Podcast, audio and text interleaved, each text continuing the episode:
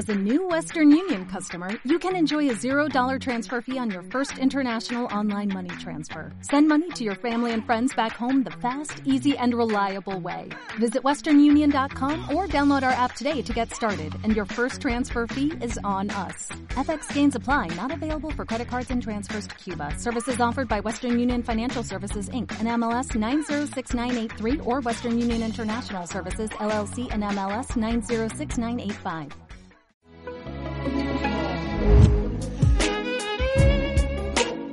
La voz del derecho presenta.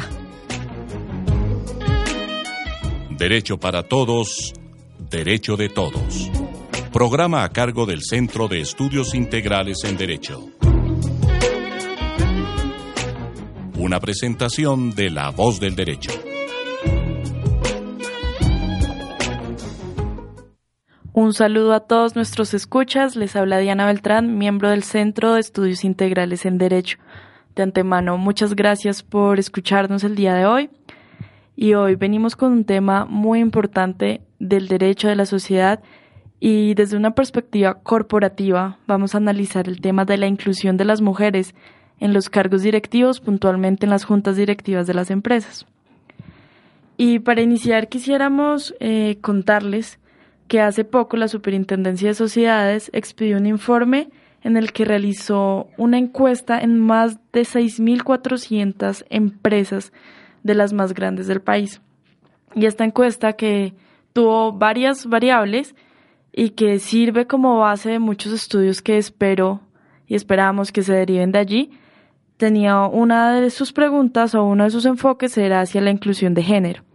Esta pregunta puntualmente eh, estaba enfocada hacia cuál era la participación de mujeres como miembros de juntas directivas en las empresas, obteniendo un porcentaje que a primera vista nos parece pues un poco sorprendente en cuanto a la realidad del país y es que el 57.5% de las compañías analizadas cuentan con mujeres en su junta directiva, perdón, el 57.5% de las compañías analizadas cuentan con una junta directiva y de esto el 59.1 hay participación activa de mujeres. Entonces, pues esta es una información o un porcentaje que quizá hace unos años sería imposible de ver en este país. Y para analizar este tema de gran interés, pues el día de hoy por parte del SEID nos acompaña nuestra compañera Luisa Jiménez, abogada de la Universidad de Rosario, abogada especialista en Derecho Corporativo. Eh, Luisa, muy buenas noches. Buenas noches, Diana. Y el programa de hoy tiene un invitado, más bien una invitada muy especial, y se trata de Mía Perdomo, Perdomo cofundadora y CEO de Colombia de AECuales. AECuales. Eh, Mía es nuestra invitada internacional el día de hoy y pues agradecemos mucho su compañía y sus grandes aportes no solo al programa sino a la sociedad.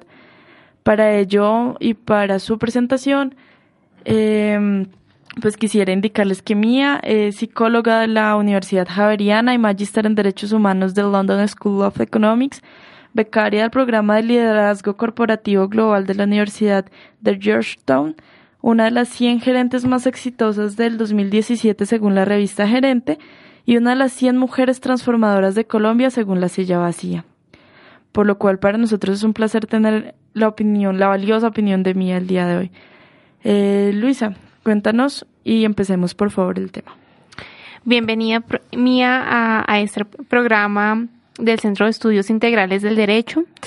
Eh, nosotros sabemos que lideras un proyecto que ya, eh, digamos, está incluyendo otros países como Perú y México para la inclusión de género en las empresas y quisiéramos que nos contaras acerca de qué es y cuál es, eh, cuál es su objetivo y qué proyectos han, han desarrollado acompañamos a las empresas para que tengan procesos, políticas y cultura organizacional donde hombres y mujeres tengan igualdad de oportunidades. Hacemos una medición, el ranking PAR de las empresas más equitativas en género, todos los años en ambos países y este año también en México. Y tenemos la comunidad PAR, que es la comunidad de empresas que propenden por la equidad de género.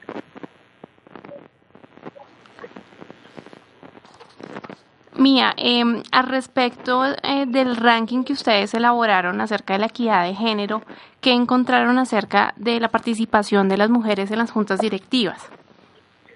Este año medimos 209 organizaciones públicas y privadas eh, y para las privadas, que fueron 131, encontramos que hay un 30% de mujeres en juntas directivas.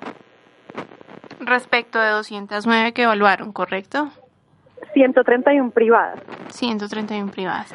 Y otro dato interesante es que las empresas que tienen metas de género para cargos de dirección tienen 10% más de mujeres en sus juntas directivas.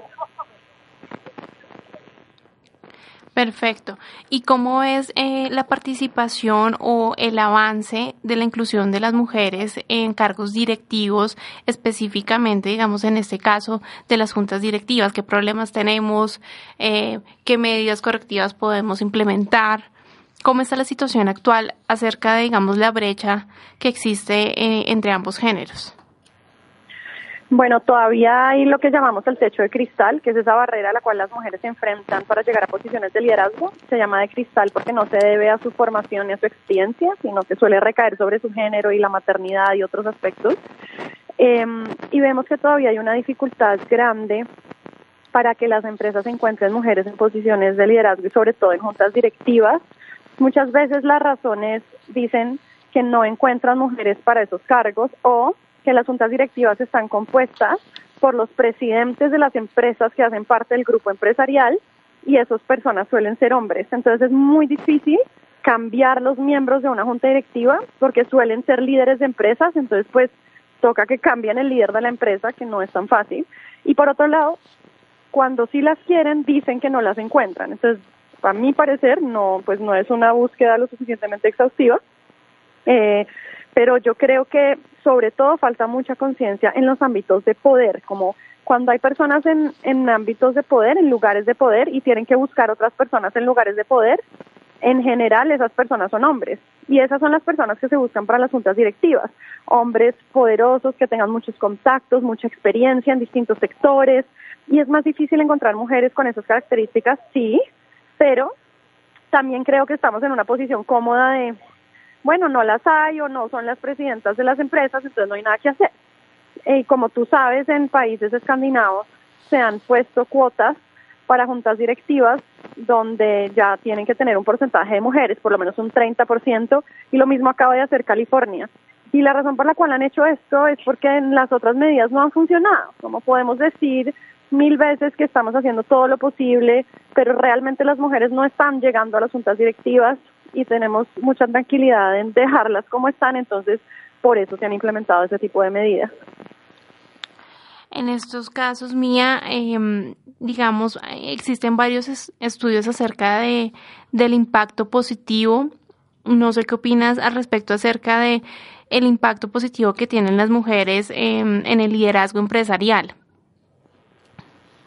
Sí, total. Hay muchísimas investigaciones que prueban que cuando las empresas tienen desde un 30% de mujeres en posiciones de liderazgo, son hasta un 15% más rentables que las empresas que no tienen mujeres en estos lugares.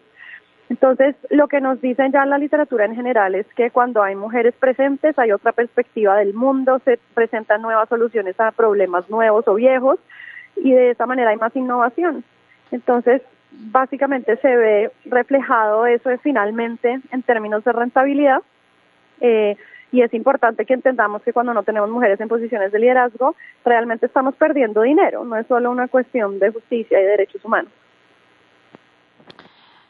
Mira, en el, el programa que ustedes tienen PAR, digamos que han extendido a otros países como México y Perú, al momento, digamos, hacer el análisis de la información de las compañías y de acompañarlas en todo ese proceso de integración de, de las mujeres en su, en su estructura organizacional, cómo ha sido, digamos, la recepción eh, de las medidas que ustedes les aconsejan o eh, cómo ha sido, digamos, eh, la fue, las medidas de trabajo para poder avanzar en la inclusión del género femenino en las estructuras corporativas. ¿Cómo les ha, desde la experiencia, cómo les, cómo les ha ido?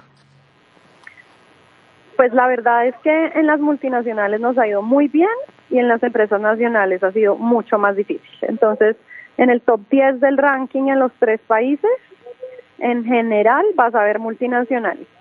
Pero cuando las empresas nacionales quieren dar la talla, el camino es mucho más largo y la resistencia es mucho más grande. Como que la cultura tiene un peso más grande y sobre todo en las empresas familiares.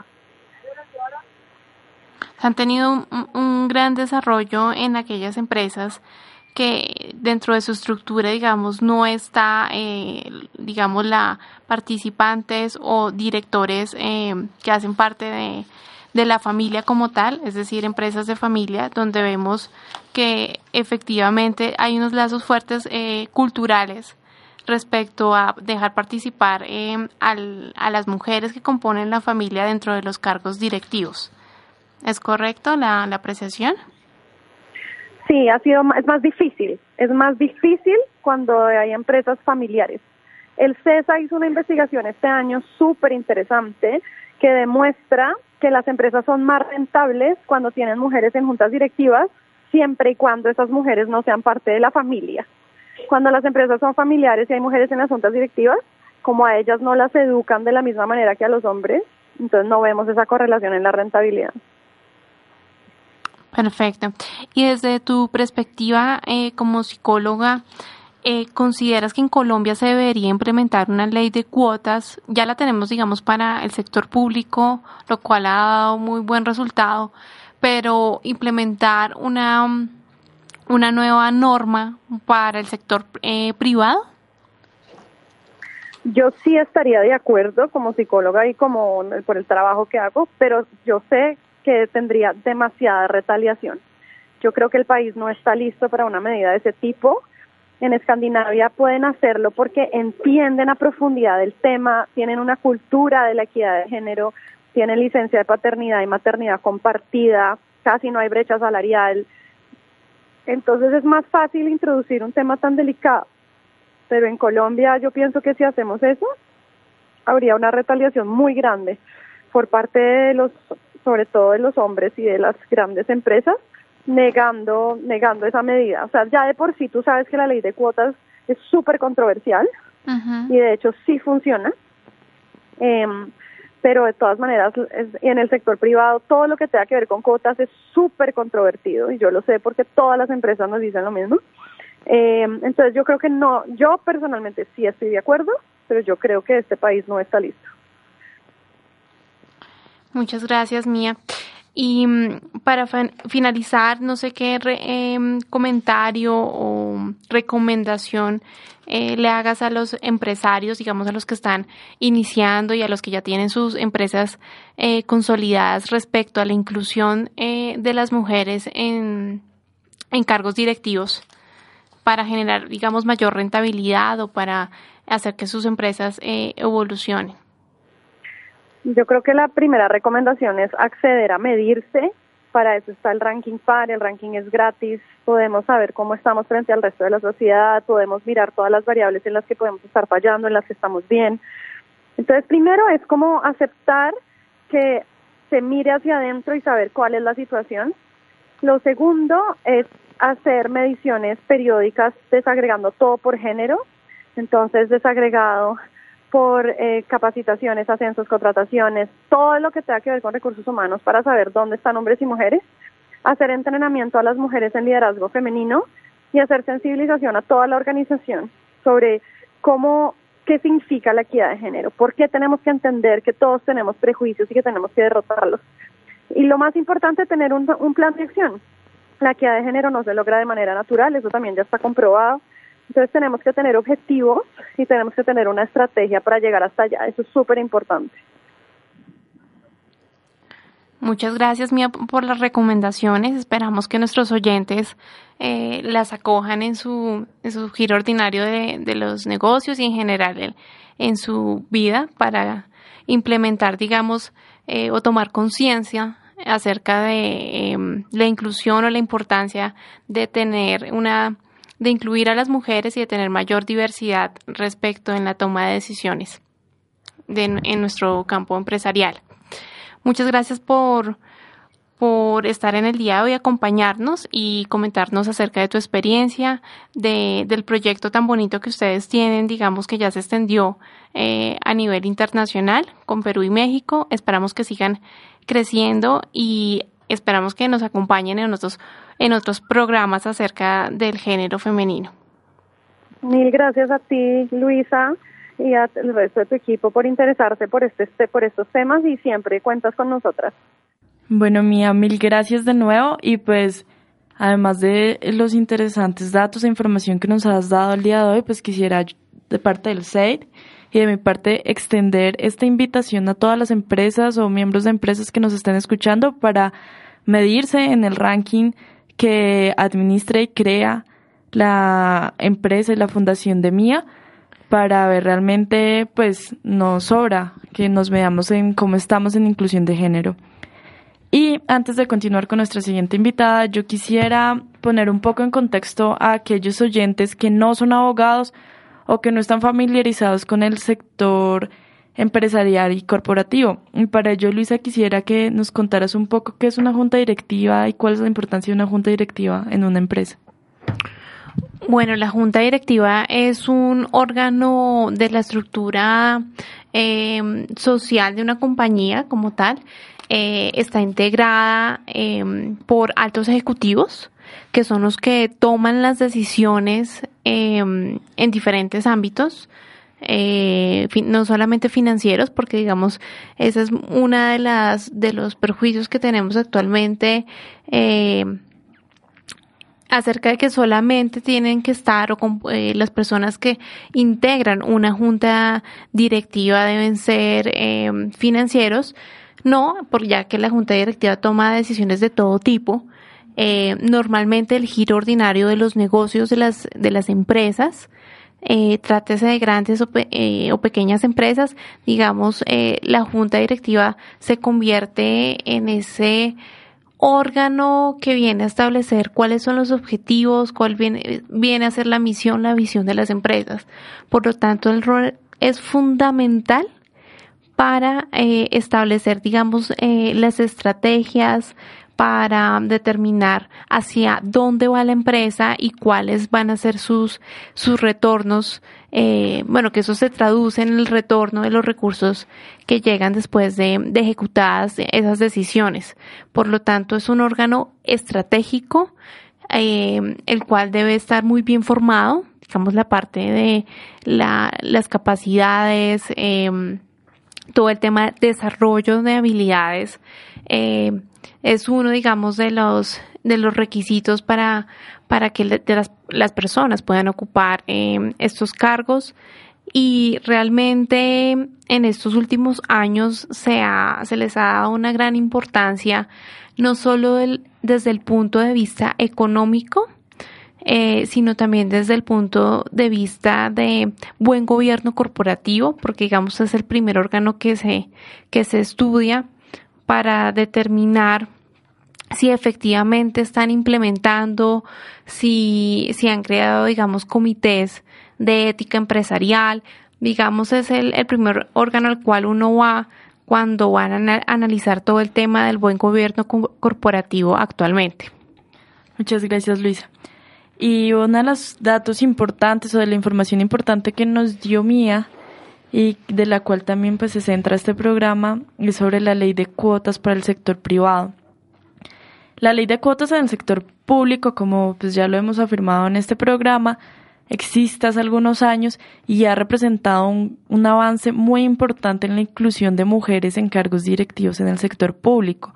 Estamos hablando de cifras de cero, de por ejemplo que en algunas corporaciones se hablaba de cero mujeres, de cero participación de mujeres de todos los años hasta hoy, pues hasta la implementación de la ley de cuotas. Entonces, eh, pues esto a pesar de las críticas que ha tenido por parte de algunos partidos políticos y de algunas personas, pues sí ha sido un gran avance también hacia el camino de la normalización de la participación de mujeres en cargos eh, directivos. La idea o alguna de las ideas que se han planteado sería llevar e, esta ley de cuotas, pero al sector privado, pues con todos los em, inconvenientes que para ello podría implicar, inconvenientes en el sentido de que se presentaría la oposición, pues de las decisiones del Estado sobre el sector privado y sobre la vida y la economía de los particulares. Para ello, Luisa, ¿qué antecedentes tenemos sobre esta ley de cuotas en el sector privado?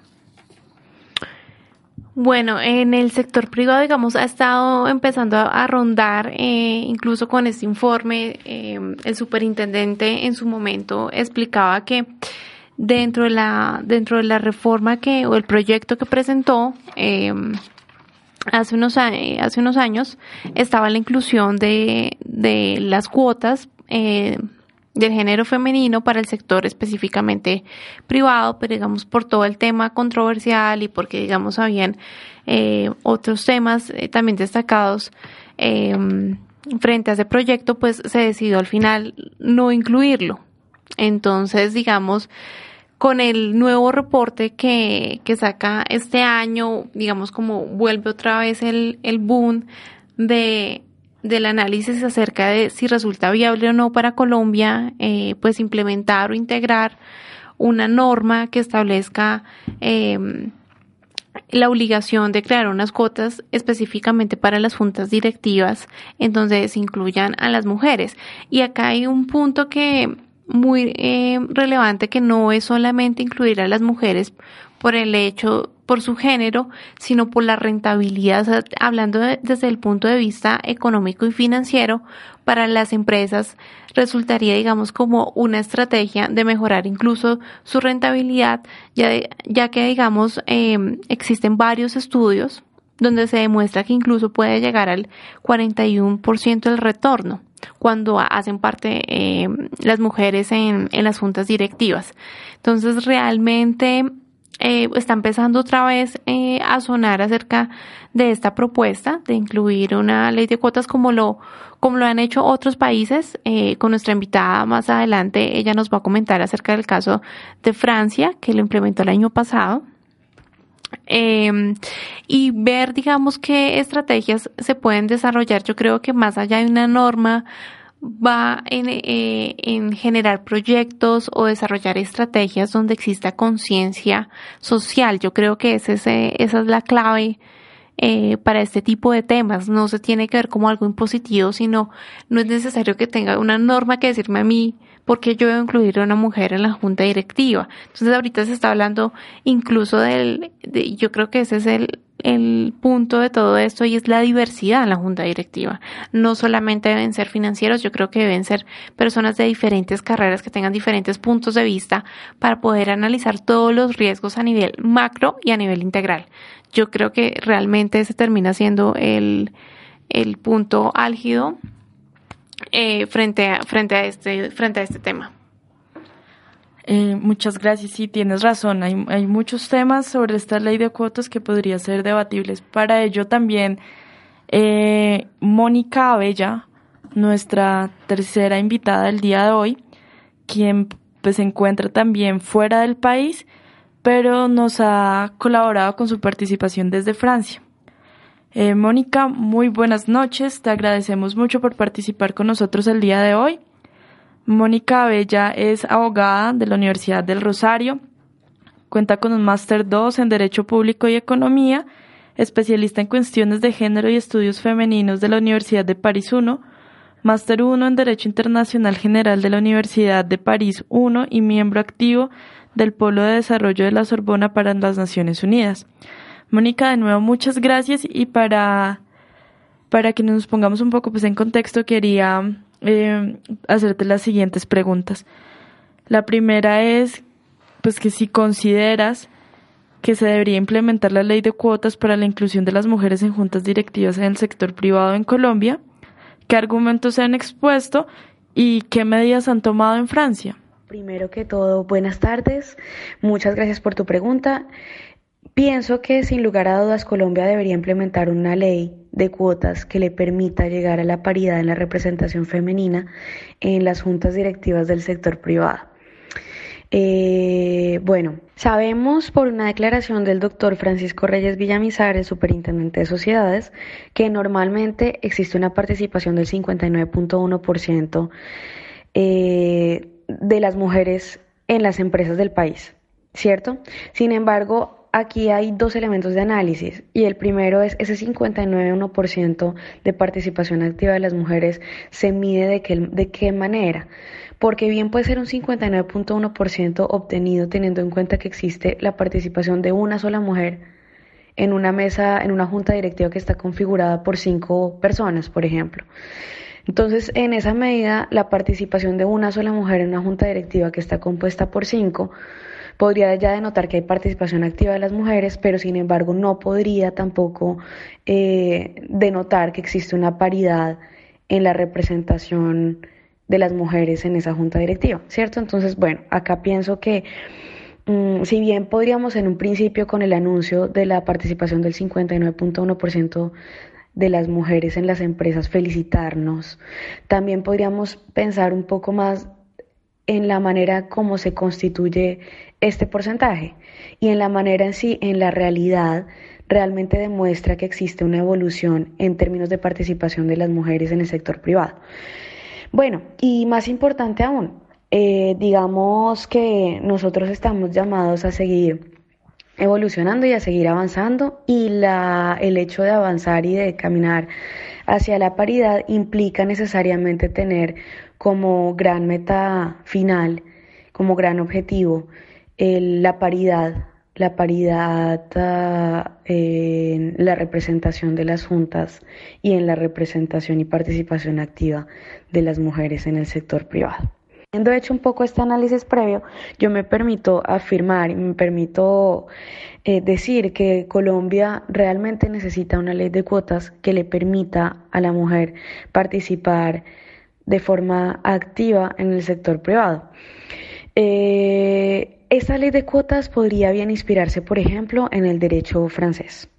Entonces vamos a ver un poco qué es lo que se ha hecho en Francia y de qué manera nosotros podríamos integrar como ciertas disposiciones, buscar la manera de que hagan parte de nuestro ordenamiento jurídico para cumplir con el objetivo. Según la Secretaría de Estado encargada de la igualdad entre hombres y mujeres y la lucha contra la discriminación, promover la diversidad de género en el gobierno corporativo en Francia es uno de los pilares de acción del gobierno para promover la igualdad profesional. La feminización de la gestión corporativa ha sido objeto de muchas iniciativas por parte del Estado, pero también por parte de empresas privadas y públicas que integran completamente esta dimensión en su estrategia interna. Bueno, pero ¿qué dice la ley como tal en materia de representación femenina en las juntas directivas eh, en Francia? Bueno, pues esta ley promulgada en 2011, denominada la ley Cope-Zimmermann establece que debe haber al menos una cuota obligatoria del 40% de representación femenina a más tardar a 1 de enero del 2017 en empresas que cotizan en bolsa, empresas con más de 500 empleados permanentes y que tengan una facturación más de, 50, de más de 50 millones de euros, es decir, empresas consolidadas. Las sanciones previstas en caso de incumplimiento de llegar a ese 40% de representación de mujeres en la junta directiva son por un lado la nulidad de los nombramientos que se realicen en el seno de la junta directiva que no cumple con esta condición y por otro lado la suspensión del pago de honorarios de los consejeros. ¿Cuáles son los argumentos de fondo que llevan por lo general a las diferentes sociedades a querer buscar la participación relativamente equitativa de las mujeres en las juntas directivas? Bueno, primero está el argumento del eficientismo un poco, de la competitividad y el desempeño económico y social para la empresa, que dice que una vez se integran mujeres es posible movilizar talentos, habilidades y experiencias disponibles para crear una nueva dinámica de trabajo. Concretamente, la gestión de la diferencia de puntos de vista impuesta por la diversidad de género permite limitar el conformismo en las decisiones y reformar la inteligencia colectiva del grupo. Bueno, entonces acá tenemos un argumento desde una perspectiva eficientista y utilitarista económicamente también, pero muy válida. Un argumento que podemos tener en cuenta es el de acelerar la evolución de las mentalidades. Este argumento es un argumento que va más de la mano con, con el desafío transversal que tenemos las mujeres por reivindicar nuestro lugar en la sociedad. Se trata sobre todo de buscar nuevos espacios y de hacer ver a la sociedad en general que el hecho de que exista una mujer en una junta directiva de una empresa privada no es una excepción y no es una cuestión eh, inédita, sino que realmente se trata de algo normal y de algo justo que las mujeres estamos tan capacitadas como los hombres para tener ese, lugar y para tener participación en ese tipo de espacios. Es decir, El argumento de acelerar la evolución de las mentalidades va un poco orientado a cambiar la actitud y la percepción del lugar que ocupan las mujeres en nuestra sociedad hoy en día. Va un poco orientado a naturalizar el hecho de que la mujer participe en este tipo de espacios y de que no sea concebida como una cuestión excepcional. Feminización de las juntas directivas es una importante palanca de cambio de las, de las representaciones y los imaginarios colectivos construidos sobre las mujeres. La realidad nos obliga a reconocer que ya hay muchas mujeres que pueden asumir plenamente el mandato de ser directoras y de hacer parte de las juntas. Por lo tanto, el desafío es identificar y apoyar a estas mujeres para, para acelerar el movimiento en curso hacia una mayor diversidad.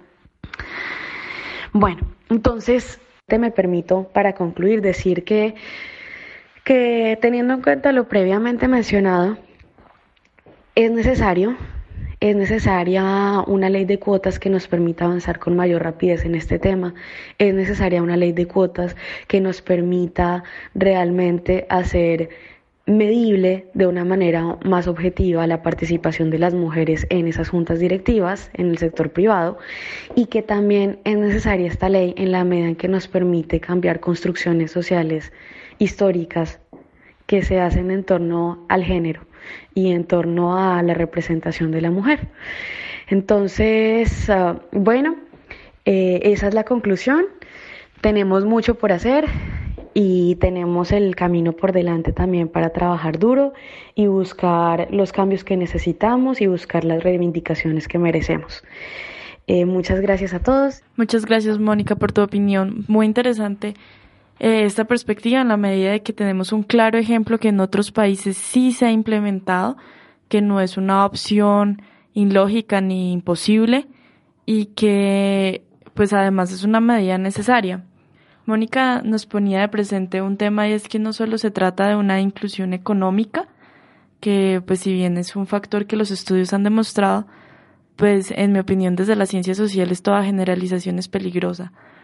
Entonces, que no se trate solo de generar mayor lucro para la empresa, sino lo que nos decías, Luisa, desde un principio es un cambio social que implique la deconstrucción de, de lo que creemos sobre qué es ser mujer y lo que creemos sobre qué puede hacer una mujer. Entonces, pues, eh, Luisa, quisiera pues también escuchar qué otras medidas podríamos tener a partir de las empresas para generar estas inclusiones. Por ejemplo, hablar de ascensos, hablar de equidad salarial, qué, podríamos eh, ver desde esta perspectiva.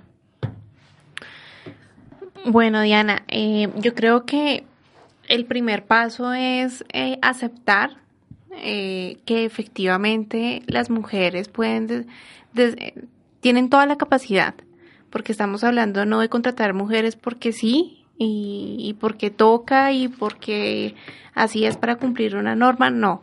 Eh, la idea es contratar a mujeres eh, que tengan, digamos, la, la, la, misma capacidad profesional que la tiene un hombre, digamos, con los mismos estudios, que puedan eh, manejar, digamos, tener todo el conocimiento suficiente para, para tomar buenas decisiones al interior de las compañías.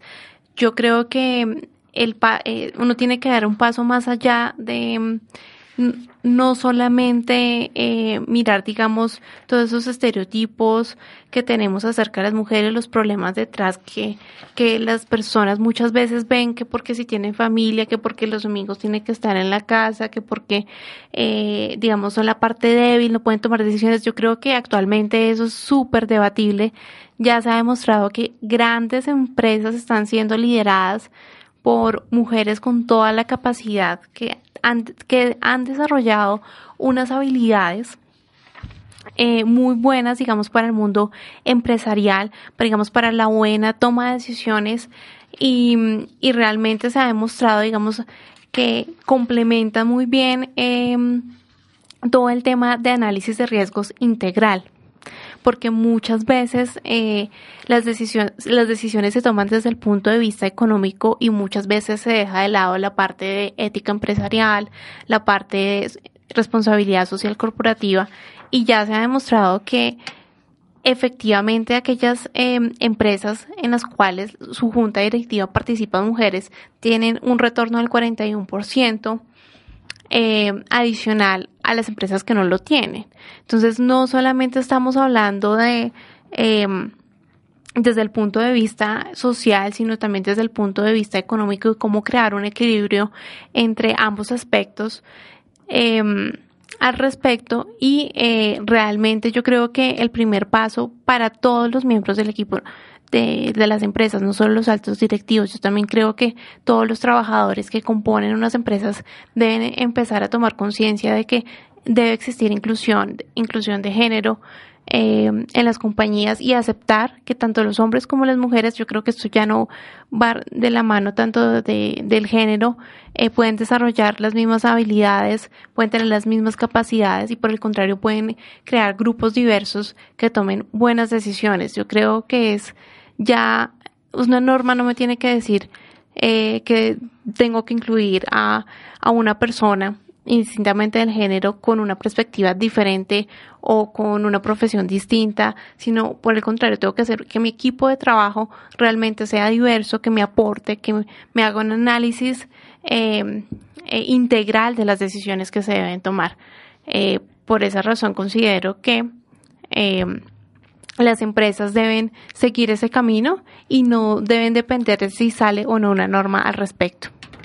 Esto es muy cierto. Y de lo que acabas de comentar, yo quisiera resaltar algunos temas. Primero, dejar claro que entonces no son contradictorios una perspectiva ética y una perspectiva de construcción de cargos directivos desde, desde la multidisciplinariedad y desde la integración de distintas perspectivas con la rentabilidad económica de la empresa. Y por ello quisiera algún día en mi vida no volver a escuchar comentarios tales como que como es mujer está administrando eh, desde su histeria o que como es mujer está es mala administradora porque piensa pues, sus emociones son más fuertes que su pensamiento o algún tipo de estos comentarios que pues que desde ahí empieza la deconstrucción de los eh, prejuicios que tenemos sobre ser mujer y es que más allá de las encuestas porque las encuestas es uno de los tipos de estudios y de investigaciones sociales con los cuales debemos tener más cuidado porque suelen ser encuestas eh, que determinan sencillamente métodos evaluativos netamente cuantitativos. Es decir, a lo que voy es, tenemos que tener cuidado en no concluir que porque la encuesta de la Superintendencia de Sociedades nos está diciendo que el 59% de las juntas tiene participación femenina, ello no significa que la lucha se ha acabado, en el sentido de decir que no con ello se han logrado todas las metas, como son que realmente entremos a ver cuál es la posibilidad de decisión de las mujeres que participan en estas juntas. O también veamos cuál es el porcentaje interno en la junta de mujeres. Entonces, eh, por ese lado quería también hacer este llamado a tener cuidado con los datos y las cifras pues, cuantitativas en los estudios sociales. También de lo que mencionaste, Luisa, eh, pues hay algo muy interesante y es que esta ley de cuotas nos está, si existiese, nos estaría indicando que crecería la demanda laboral para las mujeres eh, que han sido capacitadas, las mujeres que son profesionales, pues las mujeres con competencias para ejercer estos cargos que son realmente muchas. Y al crecer la demanda seguramente generará una incidencia directa en la equidad salarial, que son pues de las cifras contradictorias en estos estudios. Podemos tener mayor participación de mujeres en cargos directivos, pero el Ministerio de Trabajo nos sigue diciendo que hay una falta de equidad salarial en cargos directivos entre mujeres y hombres. Entonces esta podría ser otra de las ventajas o de las em, de los beneficios de incluir una ley de cuotas como medida transitoria a esa conciencia social. Además que no nos podemos deslumbrar eh, frente, digamos, al 59% eh, de la participación que está comentando la Superintendencia de Sociedades frente al informe que realizaron, porque realmente cuando uno se va a ver los porcentajes, solamente eh, estamos hablando que eh, cuando es más del 50%, se encuentra dentro del 50%, es un 26,59% de, de las mujeres eh, respecto de la participación de los hombres. Entonces ahí también hay, hay que analizar muy bien las cifras respecto de cuál ha sido la muestra sobre la cual se está haciendo y el porcentaje que corresponde frente a, eh, a la participación de, de los hombres, porque muchas veces podemos decir tenemos un 59, pero que al final puede terminar siendo aproximadamente un 30%. Yo creo que con los dos informes que, que, los informes de la Superintendencia de Sociedades y el informe que elaboró Aequales este año, eh, se puede llegar a la conclusión que el porcentaje cercano está entre un 35% real frente a la participación de las mujeres respecto a los miembros que componen la junta directiva. Sí, así es. Y concluyendo este programa, sencillamente volvemos a hacer ese llamado que finalmente fue la conclusión de todas nuestras invitadas el día de hoy y de la mayoría de los estudios que se han hecho al respecto. Y es que el camino ha avanzado, pero el camino está a medias. El camino aún hay mucho por recorrer y las empresas como factores importantes en la economía de un país son una de las potencialidades para, la, para el empoderamiento de las mujeres y más que el empoderamiento yo diría que para la reivindicación de sus derechos. Entonces agradezco nuevo a Mía, a Mónica y a Luisa por participar el día de hoy en este programa. Gracias a la voz del derecho y los esperamos en, en, nuestro siguiente programa. Los invitamos a que nos sigan en nuestras redes sociales, en Twitter, arroba CentroCeid, en nuestra página de internet centroceid.blogspot.com.co y en nuestra página de Facebook, Centro de Estudios Integrales en Derecho.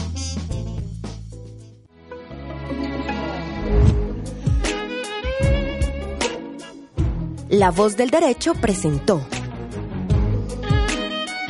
Derecho para todos, derecho de todos. Programa a cargo del Centro de Estudios Integrales en Derecho. Una presentación de La voz del derecho.